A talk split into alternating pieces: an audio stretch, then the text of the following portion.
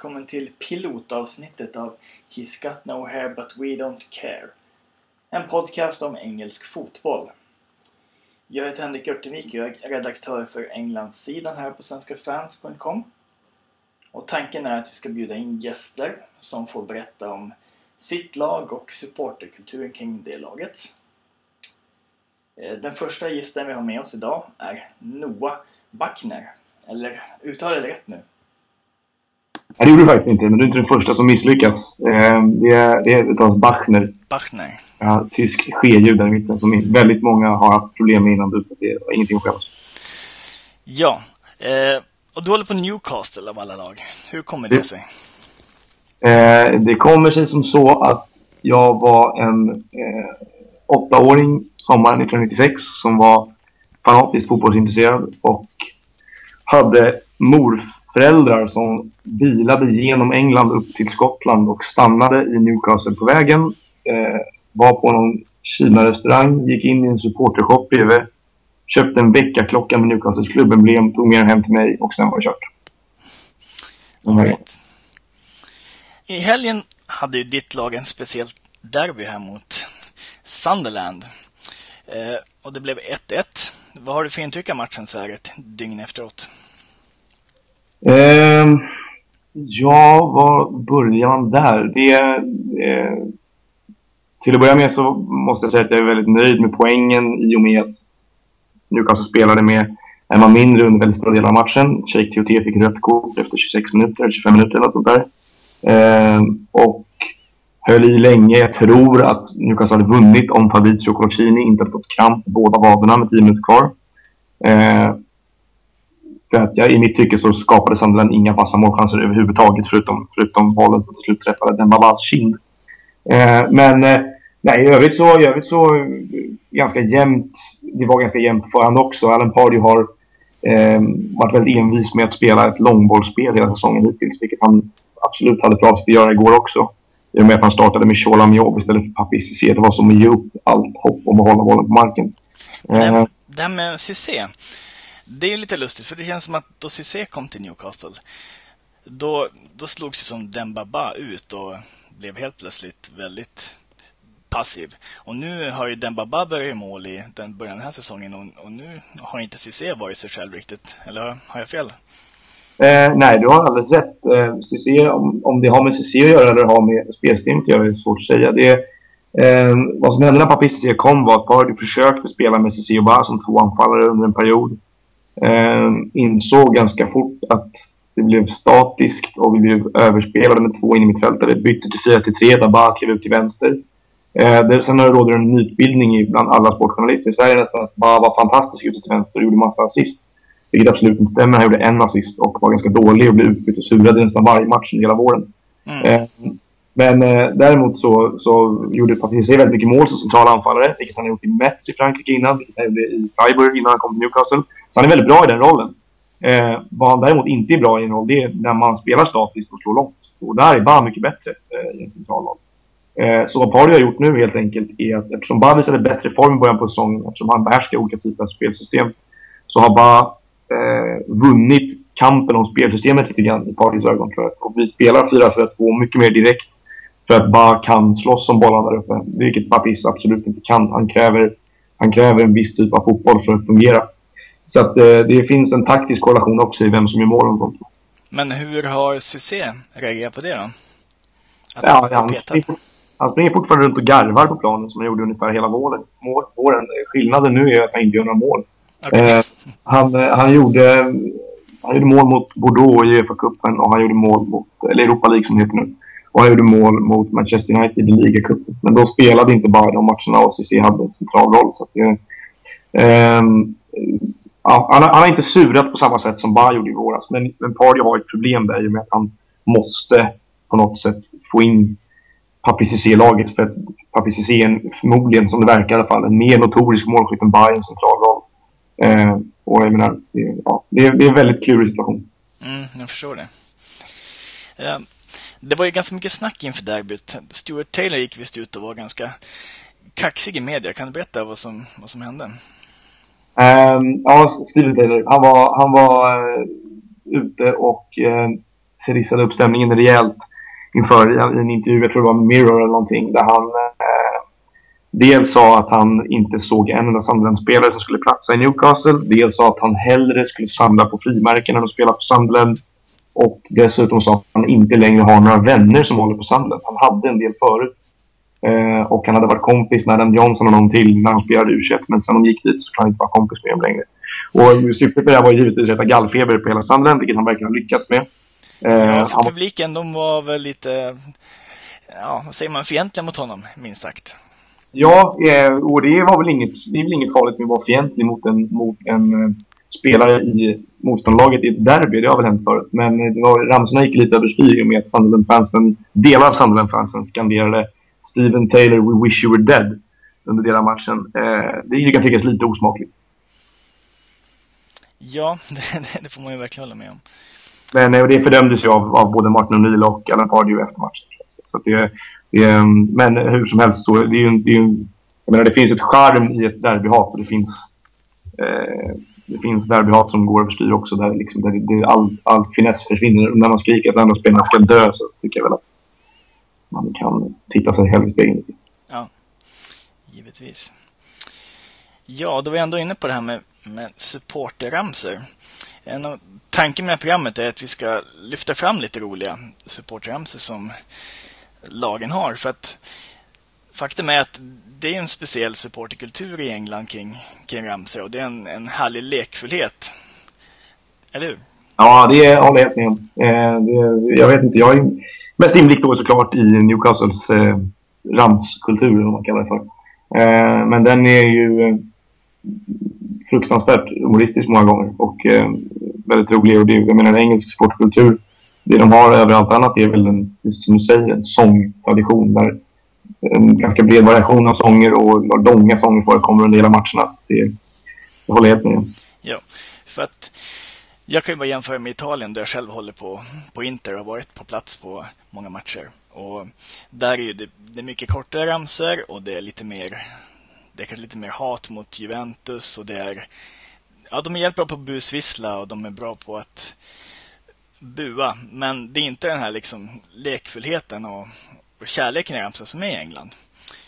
Um, och ja, jag har ju bett dig ta fram en liten en ramsa Du har ju en viss favoritspelare i Newcastle som, som jag förstår det. Ja, eh, jag har väl några stycken. Men eh, en svag punkt är och har varit Fabrizio Colocini under väldigt lång tid. Eh, eh, ramsan som handlar om att han har tillträde att eh, ha samlag med alla fans fruar och eh, att alla fans vill ha hans krulliga hår i sin favoritsång. Och den, vi ska så lyssna på den nu, om man nu hör så mycket med dialekten, men vi, vi lyssnar på den.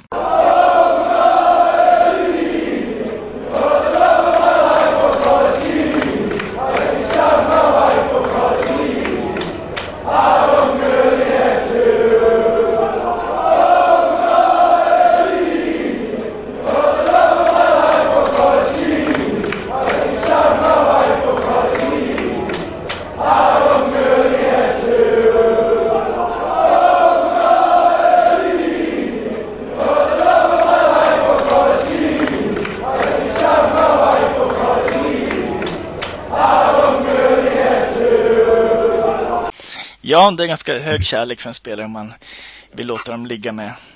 Ja, det är, finns traditioner där i Newcastle faktiskt. Att man tillåter spelare att ligga med fruar. Det var det fanns en dokumentär om Alan Shearer där de intervjuade en taxichaufför som skulle beskriva hur mycket han tyckte om Alan Shearer och sa att om han hittade Shearer i sängen med sin fru skulle han lägga en filt på honom. som, som, som förekom bland våra supportrar. Jag står inte bakom det. Om jag, om jag nu var gift skulle jag inte låta henne rösta. Kanske Ben Arfa, ingen En risk, risk att tappa frun i sådana fall om man låter Shearer få ja. tillträde. Ja, det är prioriteringar. Ja. Eh, ja, nej, den är, det där är en, där är en eh, favoritrensa. Det är många lag som har samma melodi där, men jag gillar, jag gillar ändå finess och uppfinningsrikedomen. Eh, hur många matcher har du varit på plats i, i Newcastle? Eh, jag har sett... Jag ska se. Jag har sett eh, sex matcher på plats tror jag. Sex matcher? Ja. Yes. Uh, för, för oss som aldrig varit i Newcastle, kan du beskriva vad, vad är det för sorts stad man kommer till och, och, hur tar man sig dit egentligen om man är nyfiken på, på Newcastle? Eh, ja, jag kan ju passa på att börja göra lite reklam för våra. Vi har en eminent reseguide på, på Svenska fans-sidan till Newcastle. Yes. Men eh, eh, nej, det är, från Sverige så är det lite krångligt i och med att det inte går några direktflyg till Newcastle utan man får antingen flyga till Edinburgh och ta tåget ner. Eh, men eh, vad jag har gjort är att åka från Köpenhamn till, till direkt därifrån går direkt till Newcastle och så kan man åka till London och ta tåget eller till Manchester. Okay. Eh, vad det är för typ av stad? Det är en, det är en, eh, det är en, liksom en gammal eh, klassisk nordengelsk arbetarstad. Ganska utbredd fattigdom eh, fortfarande eftersom liksom, det var en, en coal miner och sheet metal workers som, som, som eh, liksom, bosatte sig där eller som, som, som etablerades där under industrialiseringen av norra England. Men eh, precis som många andra städer i norra England så håller den långsamt på att gå över till någon mer typ av byråkratiserad tillvaro. Eh, jag kan mest jämföra med Leeds där jag själv bodde under ett halvår. Mm. Eh, som väl påminner i viss mån. Newcastle är väl ännu lite mer ruffigt kan man tycka. Eh, men det, fin det finns också, eh, det låter som att det här är ett regelrätt rövhål just nu, men det är det, är, det är en väldigt fin stad eftersom floden Tyne rinner rakt igenom och det, det, finns ett antal broar som är väldigt kända för sin arkitektur. Ja.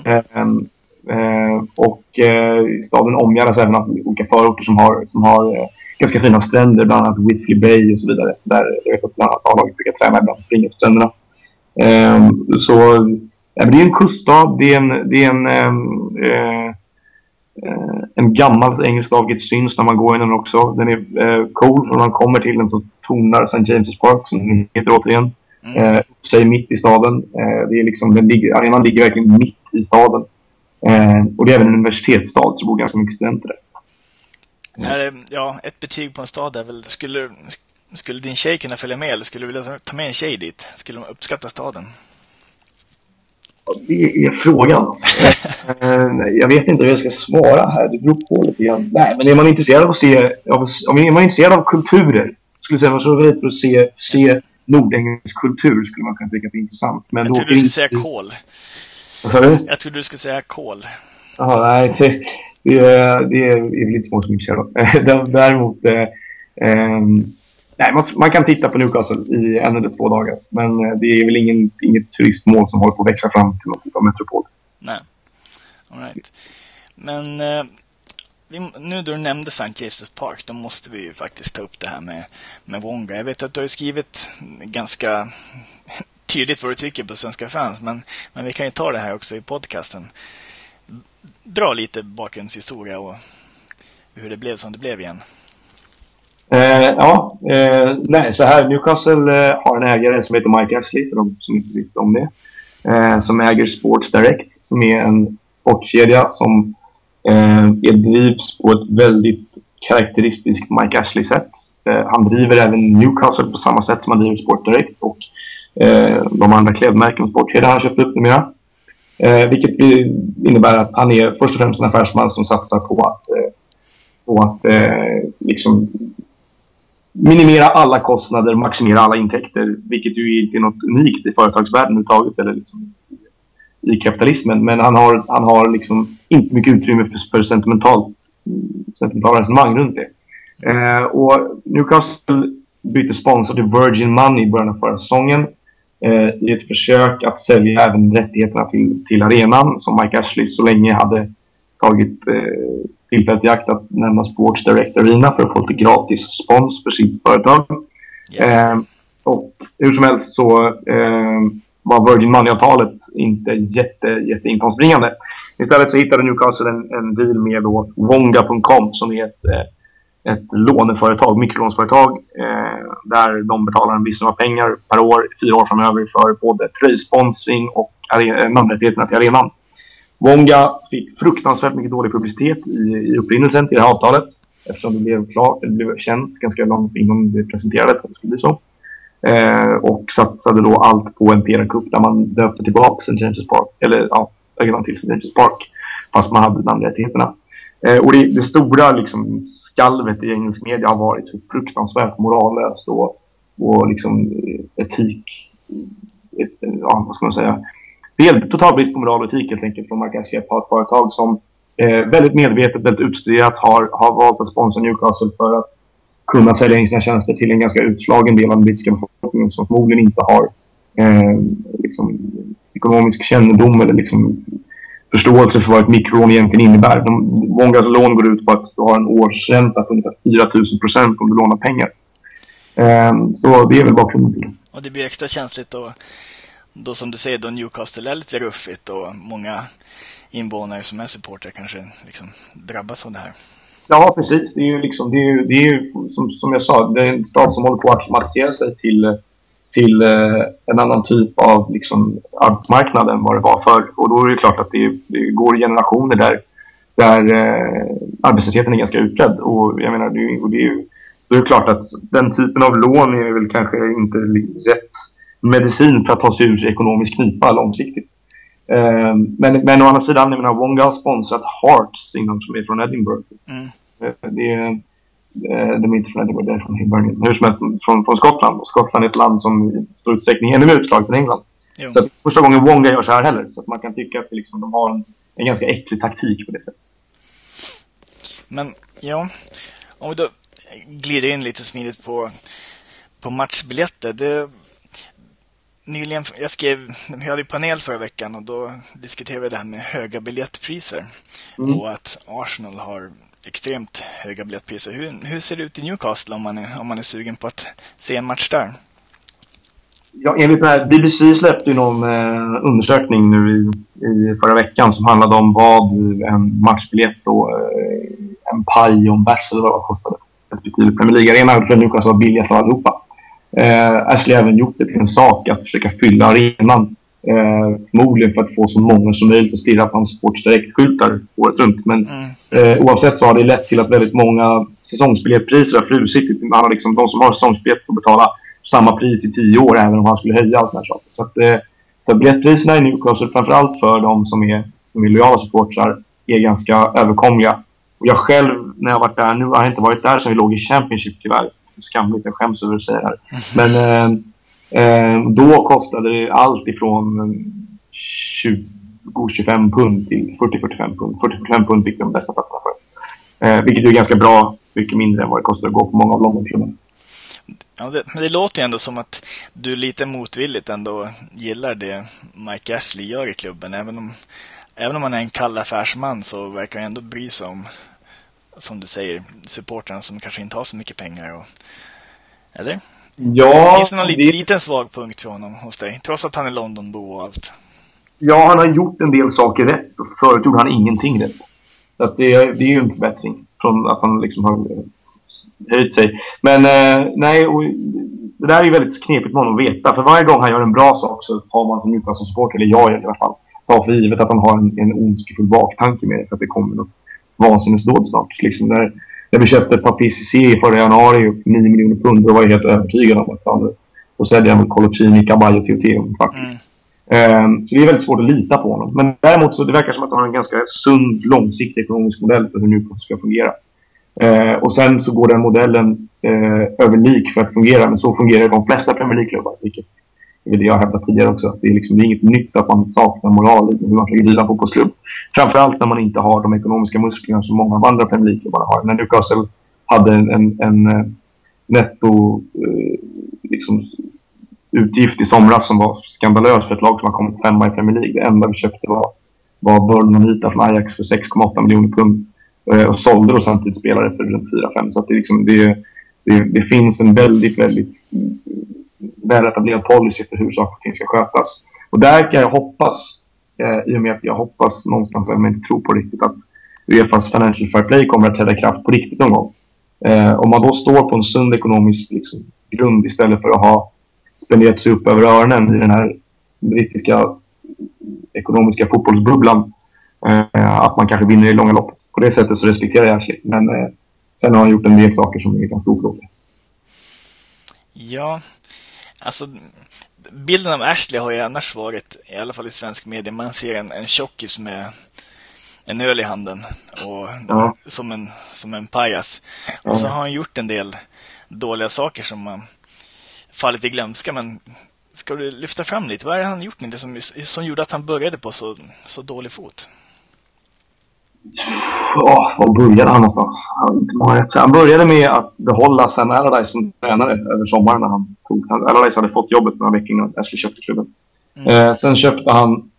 Sen la, eh, gav han Allardyce fria tyglar att köpa spelare för fruktansvärt mycket pengar. Eh, vilket ju slutade i total katastrof. Och sen gjorde han samma sak året efter när Dennis Wise var sportchef. Och Newcastle köpte bland annat spanska anfallaren Chisco som jag såg för en minut som har gjort hattrick för ett reservlag ikväll. Jag sett hans namn sen vi köpte honom då för 2009 för 6 miljoner pund. Okej. Okay. det är ett exempel på vad han gjorde i början. Eh, men sen så eh, lyckades han ju bråka med alla första det året när Keegan var tränare. Han valde att utse Joe Kinnear som är den absolut värsta personen jag någonsin har sett associeras med Newcastle efter Graham Souness eventuellt. Eh, till tränare resten av säsongen. Kinnear ljög konstant i media och fick oss spela den, den sämsta fotbollen i ligan. Och eh, någonstans tur i oturen så drabbades han av ett hjärtfel under våren, så får man inte säga. Men då tog skjuten över och sen Alan Shearer och ingen kunde rädda oss och så åkte vi ur. Eh, och sen började det väl någonstans vända för Ashley när vi åkte ner i Championship. Han insåg att alla pengar han hade lagt på klubben höll på att gå fullkomligen i sank. Mm. Eh, och ingen ville köpa klubben. Han satte klubben på, liksom, till försäljning för 400 miljoner pund. Ingen la ett öre.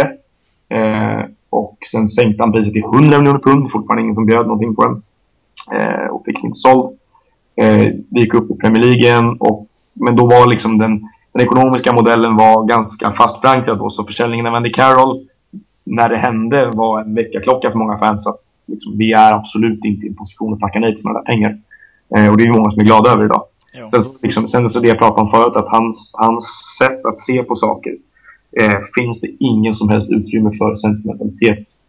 Eh, jag menar, det faktum att han sparkade Chris Hewton när vi låg i mitten av Premier League med liksom en väldigt bra poängskörd och slagit Arsenal borta och sandrat hemma 5-1 i början av december var ju ett liksom själsligt mod på supportrarna. Eh, och sen säljer han Kevin Nolan och han eh, döper om arenan. Och det, är liksom, det är många sådana här saker som han liksom sliter ut mycket av klubbens identitet.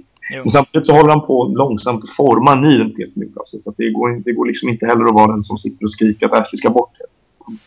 Ja, det är lite som att han, han raserar allt och sen bara för att, för att börja om igen. Så det, det känns som att om, om han inte hade börjat så dåligt så hade han varit ganska hyllad nu. För att som utomstående känns som att han gör ändå väldigt... Att han, det kan vara bra ändå en kallhamrad businessman som leder sin klubb med tanke på dagens ekonomiska klimat. Så. Ja, det håller jag med om. Alltså det, det krävs ju framförallt för en klubb i Newcastles situation. För att, eh, jag menar, det finns inte den dragningskraften ehm, eh, att attrahera en, en köpare med så mycket pengar som många av andra klubbarna i har. Framförallt inte med tanke på de skulder som Ashley också ärvde när han tog över klubben. Mm. Så att, eh, där har han gjort ett jättebra arbete och sanerat klubbens ekonomi på ett strålande sätt. Så det kan man absolut inte anklaga honom för. Sen har det ju som sagt då, liksom, medfört ett antal knivhugg i våra hjärtan på vägen. Men, men ju längre man kommer, ju längre man ser det större sammanhanget, desto mindre blir hatet. Liksom. Och det, men det är väl snarare en, en långsam akklimatisering till ett nytt fotbollsklimat. Snarare än att, än att man eh, måste hata Ashley. Ja, men det är vettigt. Men hör om, vi, om vi bara rundar av det här programmet och snackar lite om, om er säsong. Det känns som att det ändå inte riktigt gått så, så bra som som jag kanske trodde med tanke på hur starka ni var förra året. Det... Nej, det är ju ofrånkomligt att inte har. Eh, det är flera resultat här i början på säsongen. Så om man vänder på spelschemat och kollar på i fjol så har vi förlorat eh, väldigt många poäng jämfört med hur det gick i fjol. Eh, dels den stora förklaringen skulle jag säga är skadorna på Fabrizio Colaccini, Tim Krul och Steven Taylor i början av säsongen. Det är en defensiv triangel som har varit oumbärlig. Och framförallt var det under vår start på säsongen som vi la grunden till hur bra det var i fjol. Eh, i synnerhet syntes ju igår i derbyt hur, hur viktig han är. Det är en, det är en mittback som skulle platsa i vilket lag som helst, skulle jag påstå. Eh, men eh, nej, sen så har det också att göra med, med roten till, till att Newcastle framförallt, snarare resultaten, har spelat horribel fotboll den här säsongen. Det är ju att Pardew inte kan komma underfund med hur han ska lösa problemet med Demba Baba PCC. Eh, därför att som Newcastle spelade som bäst i fjol, i våras när vi vann sex raka matcher, var en anfallstrio med Ben Arfa, eh, Cissi och Ba. Eh, och där Johan Kabay fick en sorts spetsroll på ett tremannamittfält. Eh, och nu är Pardew fast besluten att lyckas få se att funka som ett anfallspar och då måste vi slå bollen över in i mittfältet hela tiden direkt upp på Ba som får stångas i olika dueller och har tillräckligt mycket individuellt kunnande för att göra en del mål. Men liksom, du, du får, ingen, får inget flyt i spelet. Bara, bara du pratar om att vi ska börja mm, behålla bollen och spela liksom, ett större bollinnehavsanfallsspel. Men det är ju bara snack än så länge. Så det, tyvärr handlar det väldigt mycket om det. Och ju fortare han kommer underfund när han ska lösa det här, desto bättre. Och är det så att bara måste spela, då, då får han gärna göra det. Men då ska jag liksom ensam forward, så ska vi ha någon annan till vänster. Så det, det, det, går inte att spela 4-4-2 som det ser ut. Men vad är, vad är realistiskt att, att hoppas på då? Det känns ju som att Champions League-platserna börjar segla iväg där i horisonten. Ja, det var ju, jo absolut. Det, det, det, var, det är ju fortfarande Pardys mål att, att vi ska slåss för att hota fjärdeplatsen. Eh, men det är, fruktansvärt orealistiskt. Så det, det, jag tror att jag själv skulle vara väldigt nöjd om vi slutade topp 8 kanske. Mm. Ehm, det är rätt tufft där för jag tycker att eh, jag, jag tror att Liverpool kommer att trumma igång småningom. Jag tycker att Everton spelar väldigt bra. Ehm, jag tror att det finns fler lag som kan få fotfäste snart. Jag tror till exempel att West Bromwich kommer vara rätt uppmuntrade som bra av sin fina start. Jag tror att Fulham har ganska mycket högre mer än vad de har visat hittills också. Ehm, så att det, det, det kommer vara rätt knivigt. Jag menar Sunderland kan man säga vad man vill, om de har en ganska, en ganska utbredd spelidé i sin content-fotboll som de nypredikar i varje klubb. Och det funkar extremt på Aston Villa, så det ska bli intressant att se hur bra det funkar på Sandel också. Förhoppningsvis går det Sheffield åt helvete.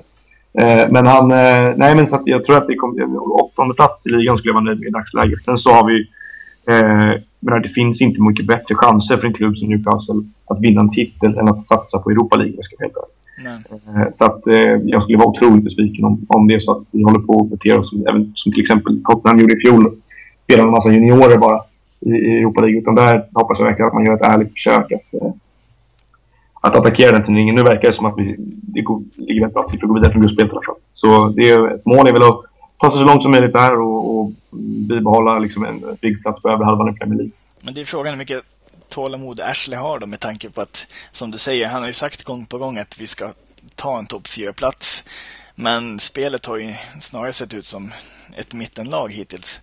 Och, ja, och jag antar att man som tränare blir mer och mer stressad om det inte funkar. Och, ja, det känns som att som Newcastle-supporter kanske jag skulle vara ändå lite små, små nervös för hur vintern kan bli nu. Ja, det, det nervositeten eh, som man hade inför säsongen. Egentligen tittade man på det rent krasst så var det så här, vi har inte tappat en enda av våra bra spelare. Det, var, det, var, det kändes liksom shit, det här är samma lag som i fjol plus Vernon Anita. Hur, hur illa kan det gå liksom? Men skillnaden i år mot förra året är att förra året var inte Corcini skadad. Så fort Corcini blir skadad då kliver det som numera känns som the triangle of hoof in. Och det är Dennis Nilsson, liksom Mike Williamson och, och, Steve Harper nu också. Och, menar, har man tre spelare som är, har bollfobi som ska slå långbollar hela tiden, då kommer du absolut inte hamna på över halvan. Men sen Pardew är nu inte så stressad, vilket är lite ett problem i och med att Ashley gav honom ett åttaårskontrakt precis. Så att, eh, jag tror inte att Pardew ser sig om liksom, orolig över att han ska bli av med jobbet. Snarare handlar det väl om att han kommer kanske behöva offra någon av sina favoritspelare för att byta spelsystem så småningom när han själv inser att det inte går längre. Eh, och där finns det inget utrymme för stolthet. Många, vi är många fans som har varit väldigt enväldiga i att liksom, det, på samma sätt som Ashley inte är sentimental överhuvudtaget när det gäller klubbens liksom, identitet så har det ju inte varit det med vissa spelare. Keyyo Darling som liksom, droppar bara se och spelar rätt system istället. Liksom, det, det, är inte så mycket ord om det. Nej, jag kanske tänkte lite fel. Det är klart, om man får ett åttaårskontrakt av sin arbetsgivare och så vill den bryta det efter ett år, då, då har man väl ändå rätt till ersättning för de sju åren. Så han kanske är snarare för avslappnad nu och tänker Fan vad, fan, fan vad skönt. Jag behöver ja, inte sätta sig själv i en jobbig situation i sju år om man ska hata alla fansen. Alltså. Det, ja, ja, men det... eh, när jag känner Ashley rätt så finns det både en och annan klausul i avtalskontraktet som säger att Pardew får jobba som hans butler i sju år om det går åt ja. Det syns inte så mycket Eller driva in lån åt Wonga. Eller... Ja, precis. Pardew får bli kassör på Wonga. Ja. All right. Men jag tror att vi rundar av här. Det var jävligt kul att snacka med dig. Ja, detsamma. Tack detsamma. Vi får se till att höras mer under säsongen. Ja, vi hörs igen när vi har klättrat upp i topp 4 och spelat 33. Ja, jag hoppas att det sker då för Newcastles skull. Ja, tack ska du ha. Ja, det var allt för den här gången. Har det gått Noah? Ja, det menar Tack. Hej. Ja.